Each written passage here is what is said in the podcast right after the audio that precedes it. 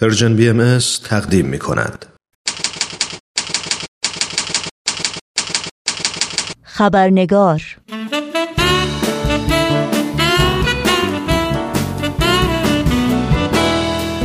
با خوش آمد به شما دوستان و دوستداران خبرنگار. نوشین آگاهی هستم و برنامه این چهار شنبه رو تقدیم می کنم.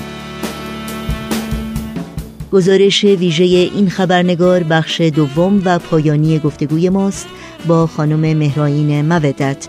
اما قبل از اون اجازه بدین تا با هم نگاهی گذرا داشته باشیم به پاره از سرخطهای خبری در برخی از رسانه های این سو و آن سو و فراسوی ایران زمین. بازداشت مجدد آنیشا اسداللهی فعال مدنی برزان محمدی زندانی سیاسی و همبندی علیرضا شیر محمد علی می‌گوید هر شب با وحشت و کابوس میخوابم. علیرضا شیر محمدی زندانی سیاسی 21 ساله روز 20 خرداد ماه در زندان به قتل رسید. حمله به دو درویش گنابادی زندانی در زندان فشافویه. و یورش به منازل و انبارهای چندین شهروند بهایی در روستای مازگان و ضبط و توقیف وسایل گلابگیری. از آغاز پیروزی جمهوری اسلامی در ایران شهروندان بهایی به طور سیستماتیک و منظم هدف فشارهای اقتصادی جمهوری اسلامی ایران بودند و از امرار و معاش محروم شدند.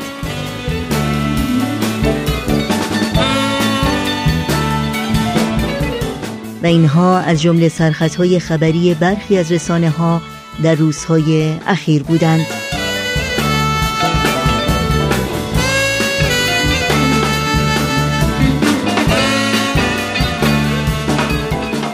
و ما تاریخ 175 ساله آین بهایی در ایران شرحی است دردناک و جانگداز از اونچه که بر پیروان آین بهایی در این کشور گذشته است. فهرست بلندی از انواع بیشمار آزار و اذیت، ظلم و ستم و تبعیض و محرومیت که با آغاز انقلاب اسلامی شدت یافت و زندگی پرسمر و پر افتخار تعدادی از شریفترین و برجسته ترین زنان و مردان ایران زمین رو که به جز باورهای قلبی و اندیشه های بلند انسانی و تلاش برای سعادت و سربلندی سرزمینشون گناهی نداشتند بیرحمانه به قربانی گرفت. فرهنگ مودت یکی از این شهروندان فرهیخته و آزاده ایران زمین بود که در روز اول تیر ماه 1360 خورشیدی یعنی 38 سال پیش در زندان اوین تیرباران شد. هفته گذشته به مناسبت سی و سالگرد شهادت آقای فرهنگ مودت گفتگوی را آغاز کردیم با همسر او خانم مهراین مودت که متاسفانه به خاطر کمبود وقت ناتمام ماند در این بخش از خبرنگار امروز با سپاس بیکران از خانم مهراین مودت شما را به شنیدن بخش دوم و پایانی این گفتگو دعوت می کنم.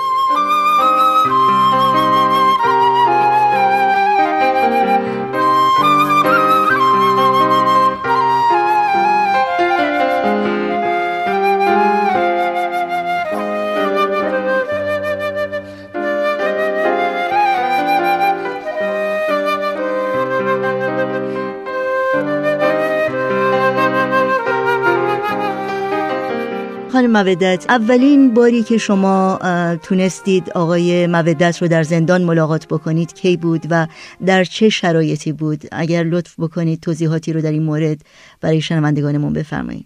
من دو ماه باور کنین تمام مقامات رو سر زدم و این خیلی کار آسونی نبود.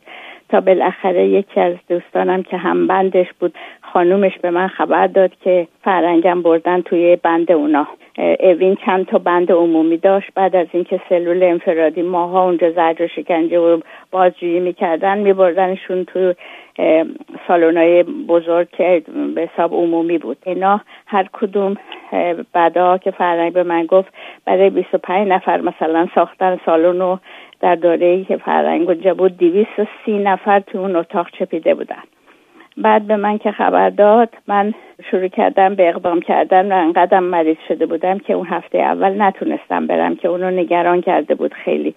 فکر کرده بود منم از نیست شدم به هر حال. وقتی که بعد می‌رفتیم اوین خیلی هم آسون نبود با اون امکانات تو انقلاب. تا بالای تپه های اوین بنا بود بریم تو سرمای زمستونم شده بود سرد شده بود.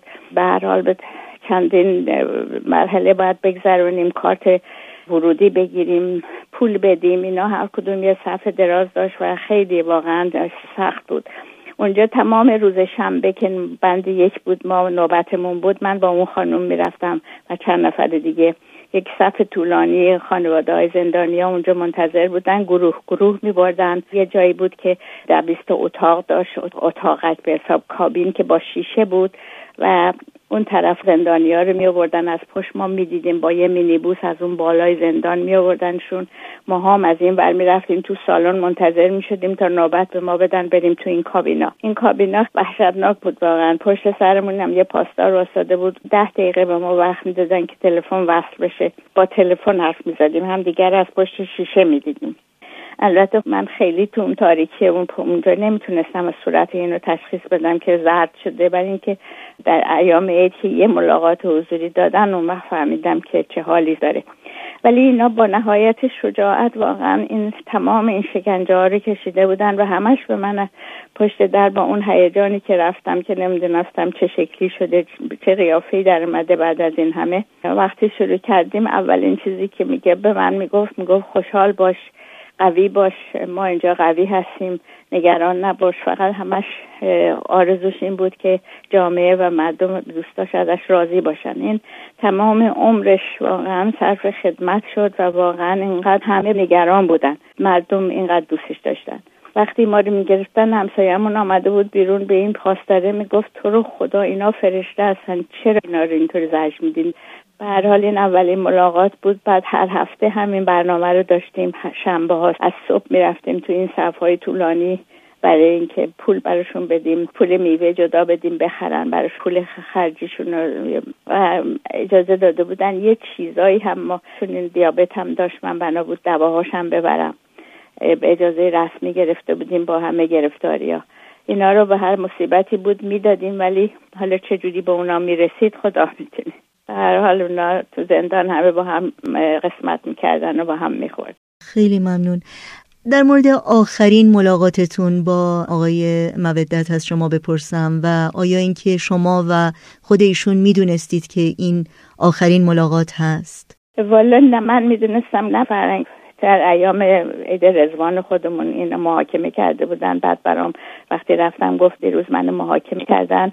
نصف شب از تو خواب بردنمون و شروع کردن به اهانت و این گزارشی هم توی روزنامه اطلاعات در اومد که من کپیش هم در کتابم چاپ کردم و به همه دوستانم نشون دادم که اتهاماتش همش داشتن کتاب باهایی بودن باهایی کمک به جامعه باهایی درس اخلاق باهایی همه اینا بود نوار باهایی. و دوستا همه می‌گفتن که اینو نخواهند کش چون کاری نکرده. ولی خب من نمیشه جواب می‌دادم بقیه هم همینطور هستن. این بود تا یه تقریبا یه ماه نکشید که من همین قبل از الان بیست اول تیر سالگرد شهادتشونه. هفته قبلش که من رفتم یعنی هفته هم نه دو سه روز قبل از این که روز شنبه بود وقتی رفتم به من گفت که به ما ملاقات حضوری دادن. من خیلی خوشحال شدم چون فکر کردم محاکمش تموم شده دیگه میشه. بعضی زندانی ها می‌تونستم ملاقات کنم وقتی که محاکمه تموم شده بود. خب خیلی خوشحال شدم اومدم به همه هم خبر دادم. و وقتی ما برگشتیم روز بعد اون وقتی بود که بنی صدر رئیس جمهور بود و فرار کرده بود و انقلاب شدیدی شده بود تو شهر زندان رو بستن که دوستای دیگه من نتونسته بودم برم ببینن. اون وقت اول تیر ماه بود که من میگم رفتم اداره. صبح اول وقت خبر در رادیو شنیدم. من بعدش احساس کردم این ملاقات حضوری این لابد حکم اعدام داده بودن. آخه این ازشون به اصرار می‌خواستن که تبری کنن و دوستایی هم که هم بنداشم که غیر باهایی که آزاد می‌شدن میومدن به من همینو می‌گفتن. می‌گفتن فقط از اینا می‌خوان که تبری کنن انکار کنن و آزاد بشن. و هر حال فکر کردم این لابد خبر اعدامشون رو شنیده به من اینجوری گفته که من ناراحت نشم. وقتی خبر رو شنیدیم به اعضای محفل خبر دادم. بعد اینا آمدن به من کمک کنن. من اولین کاری که کردم از اداره اومدم بیرون رفتم کرج. چون خونمون یه قارت زده شده بود به دوستان سپردم که اینجا رو آماده کنین برای اینکه شاید یه جلسه تذکری چیزی بگیریم بهشون خبر بدم که اینطور شده. بعد بلا فاصله اومدیم رفتیم پزشک قانونی. من هرچی گفتن گفتم من همه کارا رو خودم باید بکنم. بقیه خانوما دیگه خودشون نیومده بودن اعضا کمک کردن بهشون. ولی من خودم رفتم تمام این پله های پزشک قانونی رو شناسنامهش قرار بود ببریم برامون جواز دفع صادر کنم. اون روزی بود که یه صد نفر رو کشته بودن. یه تابلو توی پزشک قانونی بود صد نفر عکسش بود. عکس کشته ها و ما بنا بود بریم شماره اونا رو برداریم مال خودمون رو به حساب آیدنتیفای کنیم بگیم کدوم مال ماست این جنازه ها خیلی کار آسونی نبود اینا رو من حالا اینجوری میگم ولی خب خدا می‌دونه با چه حالاتی بوده. این شماره رو برداشتم با شناسنامه رفتم مسئولش. که این جواز دفن رو صادر کرد که نوشتن با تیرباران و تمام اینا رو من کپی کردم در کتابم هست. و اون سه نفر دیگه آمدن نماینده هاشون و با زحمت بسیار نمی‌خواستن جنازه ها رو بدن. ولی ما به هر ترتیب وانت آورده بودیم چون هنوز گلستان جاوید خودمون و قبرستانمون رو داشتیم. اینا رو با تو کیسه نالون گذاشته بودن در حالی که هنوز ازشون خون میچکید. به قبرستان بردیم و خدا می‌دونه اون روز شلوغ بود. ولی به هر ترتیب بود تمام اون روز ما در گلستان جاوید به تشییع جنازه مشغول بودیم. آقای بزرگ علویان و فرنوش و فرهنگ این ستا در اون روز و من انقدر تحت تاثیر قرار گرفته بودم. اجازه خواستم که خودم نماز میت رو بخونم. با صدای بلند نمی‌دونم اون روز چطور بعد از این چند روز ناراحتی تونستم اصلا دوام بیارم یعنی واقعا فقط فضل حق بود که به ما انقدر قدرت روحی داده بود. بعد شب آمدیم خونه که با دوستان جمع بشیم که چه بکنیم و جلسه بگیریم. صبح زود خبر دادن چهار نفر دیگرم کشتن که آقای دکتر فرنگی بودن و تبیانیان و فرید و آقای پوستی. بلافاصله هممون روانه گلستان شدیم که باز هم هست. صبح تا از اونجا تشعه جنازه بود که خدا می‌دونه با چه عظمتی و با چه قدرتی احبا با چه استقامتی همه رو مقابله کردن. و من واقعا قدرتی که خدا بهم داده بود اصلا باورم نمیشه که نه حتی اشک چشمم نداشتم بیاد که کسی متوجه بشه ما ناراحت هستیم. برای اینکه پدرم خیلی قصه می‌خورد ناراحت می‌شد. گفتم من افتخار می‌کنم که برای اینکه همیشه ازش خواسته بودن که انکار بکنه و آزاد بشه. هر کی از زندان میومد به من همینو می‌گفت. می‌گفت شما حیفتون نمیایین آدمایی به این نازنینی اینا کشته بشن. بریم بگین که باهایی نیستیم و آزاد بشن. تو دلتون باشین. گفتم شما چطور احترام می‌ذاریم به کسی که در با زبان یه چیزی بگی در قلبش یه چیز دیگه بگی؟ اگر این کار بکنه منم اونو قبولش ندارم. و خب خیلی افتخار بود برای من که این با این قدرت خودش تحمل مرگ کرد و انکار عقیده نکرد. به هر حال ایشون و آقای فرنوش و آقای بزرگ علویان رو روز اول تیر و روز دوم تیر آقای دکتر فرهنگی آقای تبیانیان آقای پوستچی و آقای فرید که در حقیقت این دو روز هفت نفر ما از عزیزانمون رو یک جا در اوین کشتن. هفته قبلش هفت نفر در همدان کشتن هفته بعد نه نفر در تبریز کشتن. در اون دوره خیلی شدید. در حقیقت این واقعا قدرتی بود که خدا به ما داده بود که بتونیم استقامت کنیم و همش اثر دعا و مناجات های خودمون و تمام دنیا برای کمک به روحیه ما بود. بله. آقای مودت چند سالشون بود وقتی که شهید شدن و شما چند سالتون بود؟ فرنگ پنجاه و سه پنجاه و چهار سالش بود. منم یازده سالی از اون کوچیکتر بودم. واقعا الان سنی نیست ولی اون بالاخره خیلی عمری خدمت کرده بود به این مملکت و واقعا این شخصیت ممتازی بود از نظر کارمندای ادارش از نظر صداقت و امانت و خدمت و عاشق ایران بود و عاشق خدمت به جامعه. خیلی ممنون.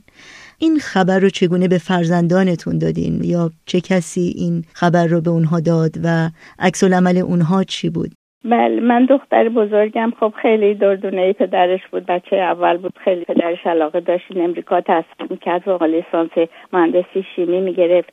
و این دوره نه ماهه زندانی پدرش خیلی صدمه دیده بود. به من می‌گفت هر کی بهم زنگ می‌زنه من از جا میپرم برای اینکه فکر می‌کنم الان خبر کشتن بابامون بهم هم میدن. وقتا می‌دونی که تمام دنیا منتظر بودن ببینن ایران چی میگذره. مخصوصا جامعه باهایی در خارج خیلی نگران باهایی ایران بودن. و همه هم تلفن می‌زدن که از دخترم بپرسن از باباش چه خبر. ولی من بهش گفتم که تو نگران نباش قوی باش. من اگر خوری شد خودم بهتون خبر میدم. اینی که تا وقتی از تشییع جنازه برگشتیم صبح اونا بود. زنگ زدم بهش بیدار شد. از خواب وقتی فهمید یک آهی کشید. گفت این تنها شبی بود که من خوابم برد. چند ماه نمیخوابم از نگرانی. ولی من بهش دلداری دادم به اون و برادرش و به اون یکی دخترم هم جداگانه که من واقعا مفتخر هستم که پدرتون در راه عقیدش جونشو داد و استقامت کرد. و شما باید راضی باشین که پدرتون اگر میمون خب با مریضی و درد و اینا یه وقت بالاخره بشر میمیره. ولی این یه افتخاریه برای خانواده ما میمونه. و تمام سعیم این چند ماه که اون زندان بود با نامه ها و تلفن اینا رو دلداری بدم برای اینکه بچه ها دور بودن از خانواده از فامیل از شهر. اینی که تمام مدت مشغول دلداری دادنشون بودن و الحمدلله. و اون جامعه هم که بودن در هر جایی که بودن دوستان دورشون رو گرفتن و هر حال استقامت کردن. دختر بزرگم خیلی صدمه روحی دید که هنوزم اثراتش روش هست. به هر حال الحمدلله زندگیشون رو میگذرونن و بهشون افتخار می‌کنم که با هیچ و پوچ زحمت کشیدن و درس خوندن و الحمدلله کار می‌کنن و مفتخرم بهشون. بله. در مورد شخصیت آقای مودت برامون صحبت بکنید. برای کسایی که ایشونو هرگز ندیدند و چه خصوصیات اخلاقی داشتن که برای شما برجسته بود و کمک می‌کنه که ما یه کمی بیشتریشون رو بشناسیم. خیلی تحصیل و علم مخصوصا علاقه داشت و همه رو تشویق بکنه و کمک مخصوصا به دیگران. یکی از چیزایی که برای من خیلی مهم بود این اهمیتی که به خانواده و خانوما می‌داد. به قدری برای من احترام میذاشت که هیچ وقت به من تو جمع نمی‌گفت خانم مودت می‌گفت خانم متحدین که منو شخصیت خودم رو صدا می‌کرد. اینی که خیلی به بچه هاش خیلی علاقمند بود از نظر علمی کمکشون بکنه. برای راهنمایی و دوستی بی نظیر بود. یعنی منزل ما مثل واقعا یه دارالبکاله بود. هر کی هر کاری داشت برای مشورت میومد سراغش. و این سر از خودش نبود برای این کمک. ما کرج زندگی می‌کردیم هر وقت می‌رفت ایران می‌رفت تو ایستگاه کرایه ببینه که کسی تو با بچه یا منتظر ماشین رو کرایه نباشن. ماشینش همیشه پر می‌رفت پر میومد که دیگران رو کمک کرده باشه. انقدر ازش این پول دستی اینو اون گرفتن و همه رو بخشیدینی واقعا وضع بخششش بیاندازه بود. حتی وقتی زندان بود برای همبنداش پروژه های مختلف ترک کرده بود که از اینجا میریم بیرون. این پروژه ها رو اجرا کنین براتون کار تولید می‌کنه. قبل از انقلاب که چند تا از حاجی های بازار که خیلی از صداقت و امانت و پروفشنال بودن این آگاه شده بودن ازش خواستن که براشون یه پروژه شیمیایی بده. و چون این سرمایه نداشت اونا سرمایه بذارن و کار از این باشه. این پروژه رو داد و اجازهش هم گرفت براشون و رفت زندان. اینا بیچاره همش منتظر بودن که فرنگ از زندان بیاد و این کار رو شروع کنه. و به قدری اینا متاثر شده بودن که یه همچی شخصیتی رو اینا کشتن. و منو خواستن و عذرخواهی کردن و اینا گفتن ما می‌خوایم پروژه رو شروع کنیم. شما اجازه میدین؟ گفتم البته من همه زندگیم رفته. این اجازه مال خودتونه. اون حتما اون روحش هم راضی خواهد بود که شما این کار بکنین. مقصودم اینه که تمام عمرش برای خدمت و کمک به دیگران بود. خیلی آدم شوخ بود و خیلی باسواد و خیلی خوش سخن. اینکه جوونا خیلی دوست داشتن تو دانشگاه خیلی جلسات یه وقتا می‌گرفتن براشون صحبت بکنه. صحبت های علمی خیلی به کتاب علاقه داشت. خونه ما مرکز کتاب بود. کتاب های غیر باهایی باهایی انواع کتاب های علمی. وقتی تو زندان بود حتی از بقیه خواسته بود که هر کسی راجع به شغلش صحبت کنه. به منم گفت کتاب های غنسازی منو بیار. گفتم این داری می‌خوای چه کنیم گفتم ما اینجا نشستیم داره هم به جای اینکه قصه بخوریم یه کار سازنده بکنیم. هر کسی راجع به شغلش صحبت بکنه. یه شخصیت مخصوصی بود. وقتی دور هم جمع بودیم واقعا همه لذت میبردن از حضورش و از خوش اخلاقش. و خیلی خوشبین بود همیشه. خیلی ممنونم. آخرین سوال من این هست که حدودا 38 سال میگذره از این واقعه و همچنان افرادی که این جنایت رو مرتکب شدند آزاد هستند و در حقیقت عدالت در حق شما اجرا نشده. احساس شما چی هست نسبت به این موضوع و چه پیامی دارید؟ خیلی سخته که آدم همه چیز یک مرتبه از دست بده. شوهر و زندگی و خونه و مملکت و شهر و همه رو. ولی ما چون امید به آینده روشن داریم و برای هدفی اینجور نشده داده من شاید براشون دعا می‌کنم برای اینکه اینا نمی‌دونن. واقعا اینا رو بهشون تلقین کرده بودن. وقتی من باشون صحبت می‌کردم همیشه با یه محبتی با اینا صحبت می‌کردم. واقعا خودشون هم شرمنده شده بودن که ما با چه رفتاری میریم با اینا. به هر حال آدم بالاخره یه روزی میمیره ولی چه باشه در راه خدا و در راه حق و حقیقت باشه. ما به آینده ایران اعتقاد داریم.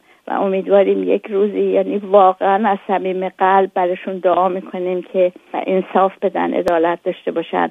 ببینن که ما گناهی نداریم جز اینکه خدای واحد رو میپرستیم و به تمام انبیا معتقدیم و در راه صلح و وحدت عالم انسانی داریم میکوشیم.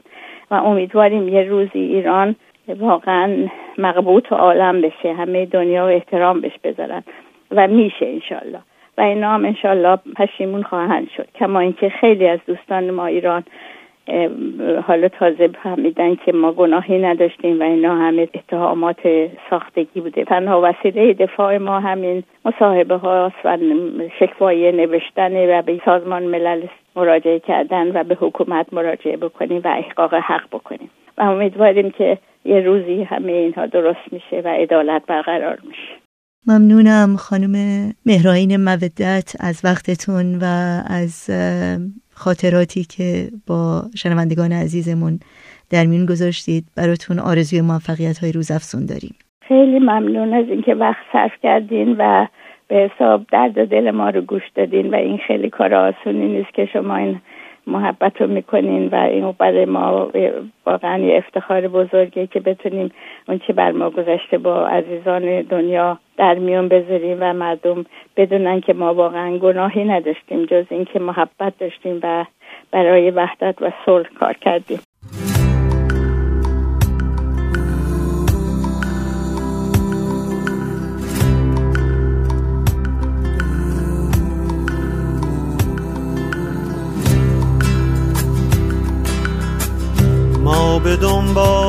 سهر میگردیم. ما به دنبال سهر میگردیم. دست در دست نسیم. دل من غرق بهار. ما به دنبال سهر میگردیم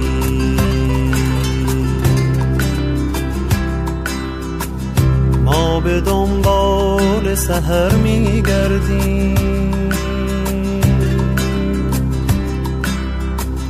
ما به دنبال سهر میگردیم دست در دست نسیم. دلمان غرق بهار. ما به دنبال سهر میگردیم.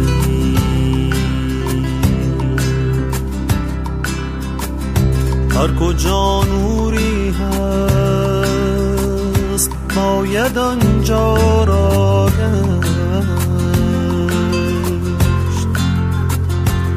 شاید آن چشمه نور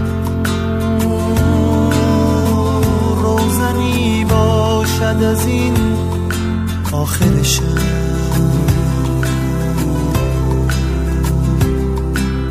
رو به سهرگاهی نو.